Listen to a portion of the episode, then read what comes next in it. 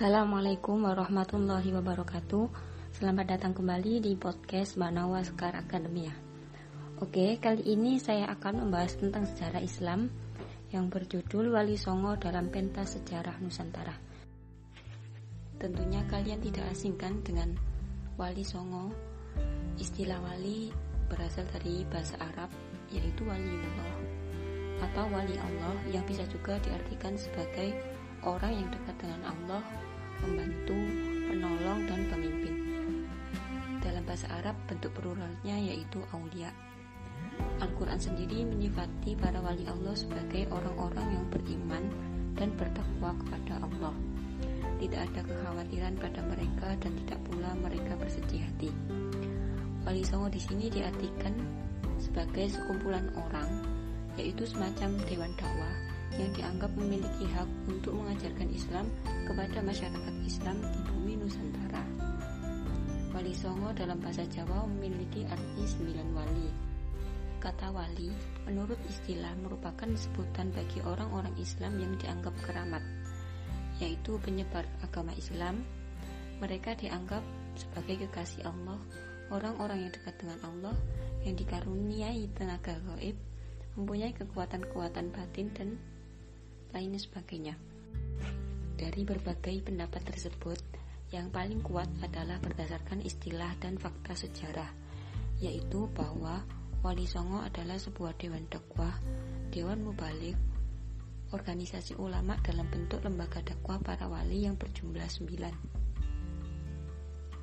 Para wali songo merupakan pembaharu masyarakat pada masanya, Pengaruh Wali Songo sangat terasa dalam beragam bentuk manifestasi peradaban baru masyarakat Jawa, mulai dari perniagaan, pelayaran, pengobatan, kebudayaan, hukum, dan pemerintah di kerajaan-kerajaan Islam. Oleh sebab itu, di sini saya akan membahas beberapa hal tentang bagaimana sejarah Wali Songo, strategi dalam dakwah yang digunakan, serta peninggalan-peninggalan mereka yang sampai saat ini masih terjaga. Oke, untuk strategi Wali Songo sendiri, lebih tepatnya strategi dakwah Wali Songo, yang pertama, mereka membagi wilayah daerah. Para wali meskipun hidupnya tidak sezaman, tetapi dalam pemilihan dakwahnya tidak sembarangan. Penentuan tempat dakwah dipertimbangkan dengan faktor strategi yang sesuai dengan kondisi zamannya. Jika kita perhatikan dari kesembilan wali dalam pembagian wilayah kerjanya ternyata mempunyai dasar pertimbangan geostrategis yang mapan.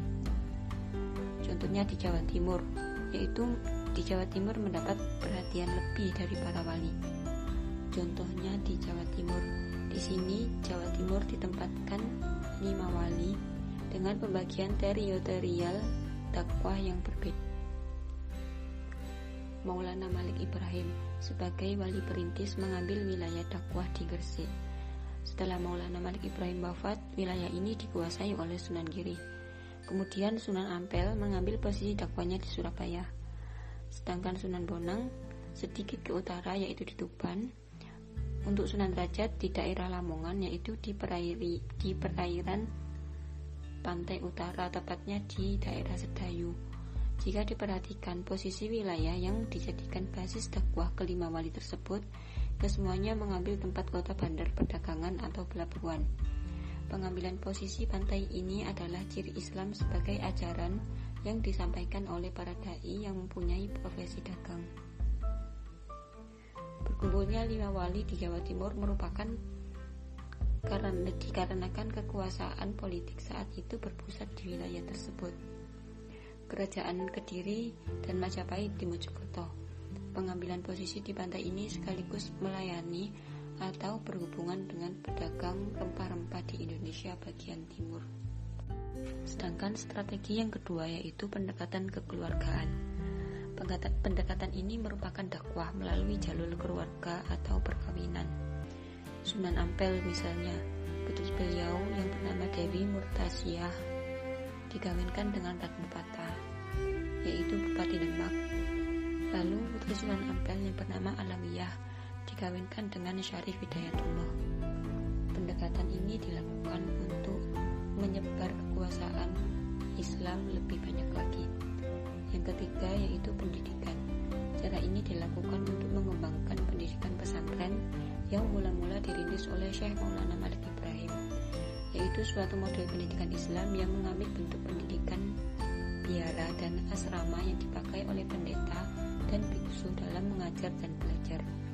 Oleh sebab itu, pesantren di masa itu pengaruhnya masih terlihat sampai saat ini. Yang keempat, melalui jalur politik. Dalam mengembangkan dakwah Islamiyah di tanah Jawa, para wali menggunakan sarana politik untuk mencapai tujuannya. Berangkat dari pemikiran itu, maka kehadiran Keraton Demak tidak mungkin diabaikan begitu saja perannya dalam sejarah penyebaran Islam pada masa itu. Pentingnya kekuasaan politik bagi kelangsungan dakwah ini tentunya didasari oleh para wali songo. Sehingga tidaklah mengherankan kalau mereka juga banyak terlibat dalam pencaturan politik ini.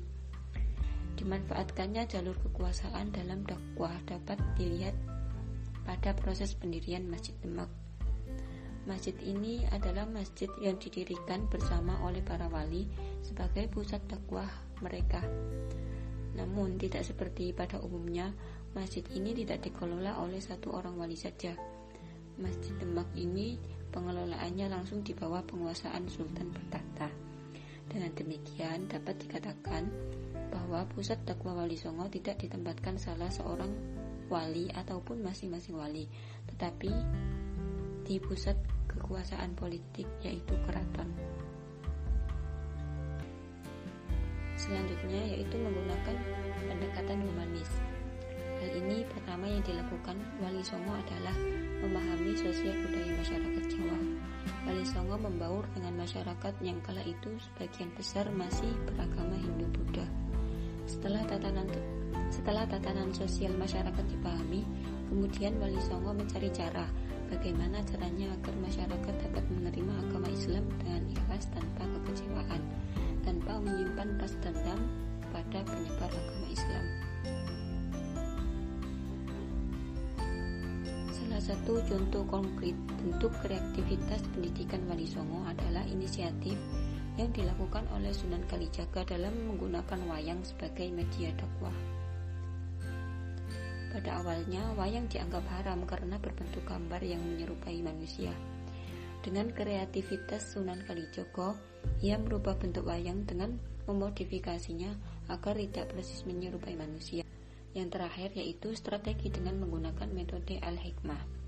Metode al-hikmah yaitu suatu sistem dan cara-cara berdakwah pada para wali yang menggunakan jalan kebijaksanaan yang diselenggarakan secara populer atraktif dan sensasional. Cara ini mengguna, mereka gunakan dalam menghadapi masyarakat awam. Dengan tata cara yang amat bijaksana, masyarakat awam yang mereka hadapi secara massal kadang-kadang terlihat sensasional, bahkan ganjil dan unik sehingga menarik perhatian umum. Dalam rangkaian metode ini, kita dapati misalnya Sunan Kalijaga dengan gamelan naskah untuk profil Wali Songo sendiri, tentunya para pendengar sudah tidak asing dan sudah banyak yang mengetahui tentang biografi mereka. Di sini saya akan menjelaskan nama lengkap dari mereka dan beberapa informasi penting dari mereka. Yang pertama yaitu Raden Rahmat atau Sunan Ampel. Raden Rahmat adalah putra Syekh Maulana Malik Beliau memulai aktivitasnya dengan mendirikan pesantren di Ampel Denta, Surabaya. Di antara pemuda yang dididik di situ tercatat adalah Raden Baku atau Sunan Giri, Raden Fatah, Sultan pertama Kesultanan Islam Bintara Demak, Raden Makmum Ibrahim, putra Sunan Ampel sendiri dan dikenal sebagai Sunan Bontang, Bonang, kemudian Syarifuddin, Sunan Derajat dan Maulana Ishak. Menurut Babat Diponegoro, Sunan Ampel sangat berpengaruh di kalangan istana Majapahit. Bahkan istrinya pun berasal dari kalangan istana. Yang kedua yaitu Raden Paku atau Sunan Giri. Raden Paku merupakan putra dari Maulana Ishak dan ibunya bernama Dewi Sekerdadu, putra Menak Samboja. Kebesaran Sunan Giri terlihat antara lain sebagai anggota Dewan Wali Songo Nama Sunan Giri tidak bisa dilepaskan dari proses pendirian kerajaan Islam pertama di Jawa, yaitu Kerajaan Demak Bintara. Ia adalah wali yang secara aktif ikut merencanakan berdirinya negara serta terlibat dalam penyerangan ke Majapahit sebagai penasihat militer. Yang ketiga yaitu Maulana Makdumi Ibrahim yang biasa dipanggil Sunan Bonang. Beliau merupakan putra Sunan Ampel Beliau diperkirakan lahir pada tahun 1465 Masehi di Ampel dari seorang perempuan yang bernama Nyai Agung Manila, putri seorang adipati di Tuban. Sunan Bonang terkenal sebagai ahli ilmu kalam dan tauhid. Beliau dianggap sebagai pencipta gending pertama dalam rangka mengembangkan ajaran Islam di pesisir utara Jawa Timur. Yang keempat yaitu Syarifuddin Hashim atau Raden Qasim atau Sunan Derajat. Beliau merupakan putra dari Sunan Ampel. Sunan Derajat adalah seorang waliullah yang memiliki sifat sosial. Di dalam menjalankan agama dan dakwah Islamiyah, beliau tidak segan-segan membantu rakyat yang sengsara, anak-anak yatim piatu, orang sakit dan membantu fakir miskin. Sikap hidup yang dicontohkan Sunan Derajat adalah agar pengikutnya dapat mengambil suri tauladan yang dilakukan oleh seorang muslim. Sebab Islam menganjurkan pengikutnya untuk berbuat serupa yaitu ajaran kolektivisme yaitu ajaran untuk gotong royong hidup rukun saling tolong menolong di mana yang kuat menolong yang lemah dan yang kaya menolong yang miskin. Yang keenam yaitu Ja'far Sodik atau Sunan Kudus Sunan Kudus menyiarkan agama Islam di daerah Kudus dan sekitarnya. Beliau memiliki keahlian khusus dalam bidang agama, terutama dalam ilmu fikih, tauhid, hadis, tafsir, serta logika. Karena itulah di antara wali songo hanya beliau yang mendapat julukan wali al-ilm, yaitu wali yang luas ilmunya. Dikarenakan keluasan ilmunya, ia, ia didatangi oleh banyak penuntut ilmu dari berbagai daerah di Nusantara. Dalam melaksanakan dakwah dengan pendekatan kultural, Sunan Kudus menciptakan berbagai cerita keagamaan. Yang paling terkenal adalah Gendim Masku Bambang dan Mijil. Yang ketujuh yaitu Raden Umar Said atau Sunan Muria. Sunan Muria merupakan putra dari Sunan Kalijaga. Lewat tembang-tembang yang diciptakannya, Sunan Muria mengajak umatnya untuk mengamalkan ajaran Islam. Karena itulah Sunan Muria lebih senang berdakwah pada rakyat jelata daripada kaum bangsawan. Cara dakwah inilah yang menyebabkan Sunan Muria dikenal sebagai Sunan yang suka berdakwah tanpa geli, yaitu menghanyutkan diri dalam masyarakat. Yang kedelapan yaitu Syarif Hidayatullah atau Sunan Gunung Jati salah seorang dari Wali Songo yang banyak berjasa dalam menyebarkan Islam di Pulau Jawa, terutama di daerah Jawa Barat, juga pendiri Kesultanan Cirebon.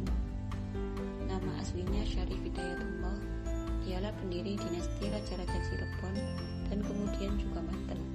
Sunan Gunung Jati adalah cucu Raja Pajajaran Prabu Siliwangi. Setelah selesai menuntut ilmu di Pasa pada tahun 1470, dia berangkat ke tanah Jawa untuk mengamalkan ilmunya. Yang terakhir yaitu Syekh Maulana Malik Ibrahim atau Sunan Gresik. Syekh Maulana Malik Ibrahim berasal dari Turki yang merupakan putra dari Syekh Jumadil Kubro atau Maulana Akbar. Dia adalah seorang ahli irigasi dan tata negara yang ulung. Syekh Maulana Malik Ibrahim datang ke Pulau Jawa pada tahun 1404 Masehi bertepatan dengan masa kepemimpinan Khalifah Turki Utsmani. Jauh sebelum beliau datang, Islam sudah ada walaupun sedikit. Ini dibuktikan dengan adanya makam Fatimah binti Maimun yang nisannya bertuliskan tahun 1082 Masehi. Di kalangan rakyat jelata, Syekh Maulana Malik Ibrahim atau sering dipanggil kakek bantal sangat terkenal, terutama di kalangan kasta rendah yang selalu ditindas oleh kasta yang lebih tinggi. Sunan Gresik menjelaskan bahwa dalam Islam kedudukan semua orang adalah sama atau sederajat. Hanya saja orang yang beriman dan bertawat, bertakwa tinggilah yang, kedudukan, yang kedudukannya dinilai di sisi Allah.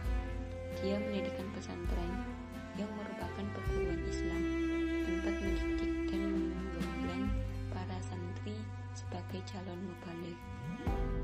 Kiprah Wali Songo dalam menyiarkan agama Islam tidak lepas dari berdirinya Kerajaan Demak Bintara yang merupakan kerajaan Islam pertama yang berdiri di Jawa. Kerajaan ini didirikan oleh Dewan Wali Songo dan pertama kali disultani oleh Raden Patah.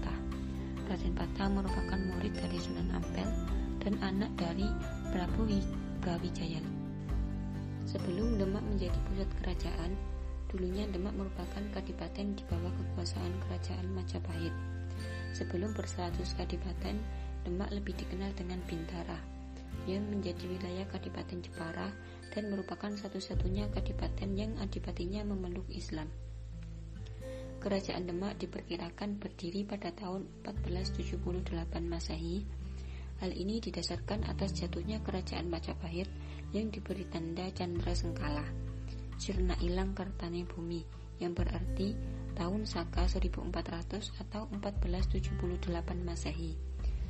Secara geografis, Kerajaan Demak terletak di Jawa Tengah. Kerajaan Demak berkembang dari sebuah daerah yang bernama Bintara yang merupakan daerah bawahan Majapahit. Kerajaan Demak merupakan kerajaan teokrasi, yaitu suatu kerajaan yang memiliki sistem pemerintahan yang menjunjung tinggi dan berpedoman pada ilahi. Kerajaan Demak berkembang menjadi kerajaan besar di bawah kepemimpinan Raden Patah. Negeri-negeri di pulau di pantai utara yang sudah menganut Islam mengakui kedaulatan Demak. Kekuasaan Demak meluas ke Sukadana, Kalimantan Selatan, Palembang, dan Jambi. Pada tahun 1512 dan 1513 di bawah pimpinan putranya yang bernama Adipati Unus, Demak dengan kekuatan 90 jum dan 12.000 tentara berusaha membebaskan Malaka dari kekuasaan Portugis dan menguasai perdagangan di Selat Malaka. Karena pernah menyeberang ke Malaka, Adipati Unus diberi gelar Pangeran Seberang yaitu pangeran yang pernah menyeberang ke utara. Setelah masa kepemimpinan Adipati Ulu selesai, ia digantikan oleh adiknya yang bernama Sultan Terenggana. Untuk memperluas daerah kekuasaannya, Sultan Terenggana menikahkan putra-putrinya antara lain dinikahkan dengan Pangeran Hadiri dari Kalinyamat, Jepara, dan Pangeran Adiwijaya dari Pajang. Sultan Terenggana berhasil meluaskan kekuasaan ke daerah pedalaman. Ia berhasil menaklukkan Daha, Kediri, Madiun, dan Pasuruan. Pada masa Sultan Terenggana, Wilayah kekuasaan kerajaan Demak sangat luas meliputi Banten, Jayakarta, Cirebon, Jawa Tengah, dan sebagian Jawa Timur. Wafatnya Sultan Trenggana menyebabkan kemunduran kerajaan Demak. Terjadi perebutan kekuasaan antara Pangeran Prawoto dengan Arya Panangsang. Dalam perebutan kekuasaan itu, Arya Panangsang membunuh Pangeran Prawoto dan putranya, Pangeran Hadiri. Ratu Kaliamat dan Arya Pangiri memohon bantuan kepada Adi Wijaya di Pajang. Dalam pertemuan dalam pertempuran itu, Adi Wijaya memindahkan ibu kota kerajaan Demak ke Pajang pada tahun 1568 Masehi. Dengan dideklarasikannya kerajaan Demak, Wali Songo semakin gencar dalam menyebarkan ajaran agama Islam. Terlepas dari itu, keberadaan dan berdirinya kerajaan Demak tidak lain dari campur tangan dan dorongan Wali Songo. Saat itu, di bawah pimpinan Sunan Giri, Wali Songo mengadakan musyawarah besar mengenai deklarasi kerajaan Demak Bintara. Seperti yang dijelaskan sebelumnya bahwa berdirinya kerajaan Demak bertepatan dengan runtuhnya kerajaan Majapahit. Raden Patah merupakan putra kesayangan Prabu Wijaya Tentu saja ia merasa tidak rela jika kerajaan ayahandanya diobrak-abrik oleh Raja Kadiri. Meskipun ia tidak dapat merebut kembali kerajaan Majapahit, Tetapi setidaknya Ramandanya pernah berpesan agar ia membangun Demak Bintara menjadi kerajaan Islam. Para wali songo bergotong royong dalam mewujudkan cita-cita besar tersebut. Mereka terus berkeliling dalam dakwah panjangnya. Raden Patah dengan didampingi para wali songo benar-benar mendeklarasikan Kesultanan Demak Bintara sebagai kerajaan Islam yang merdeka dan berdaulat penuh. Kesultanan Demak Bintara tidak ada yang menguasai sebagaimana kerajaan atau kadipaten yang masih berada di bawah kekuasaan Majapahit.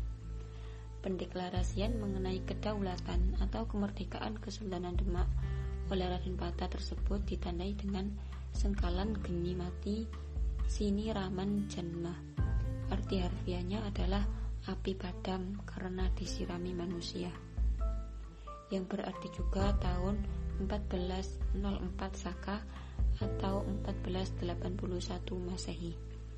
Pada saat itu Raden Patah yang menjadi raja Islam pertama di tanah Jawa bergelar Kanjeng Sunan Syah Alam Akbar I.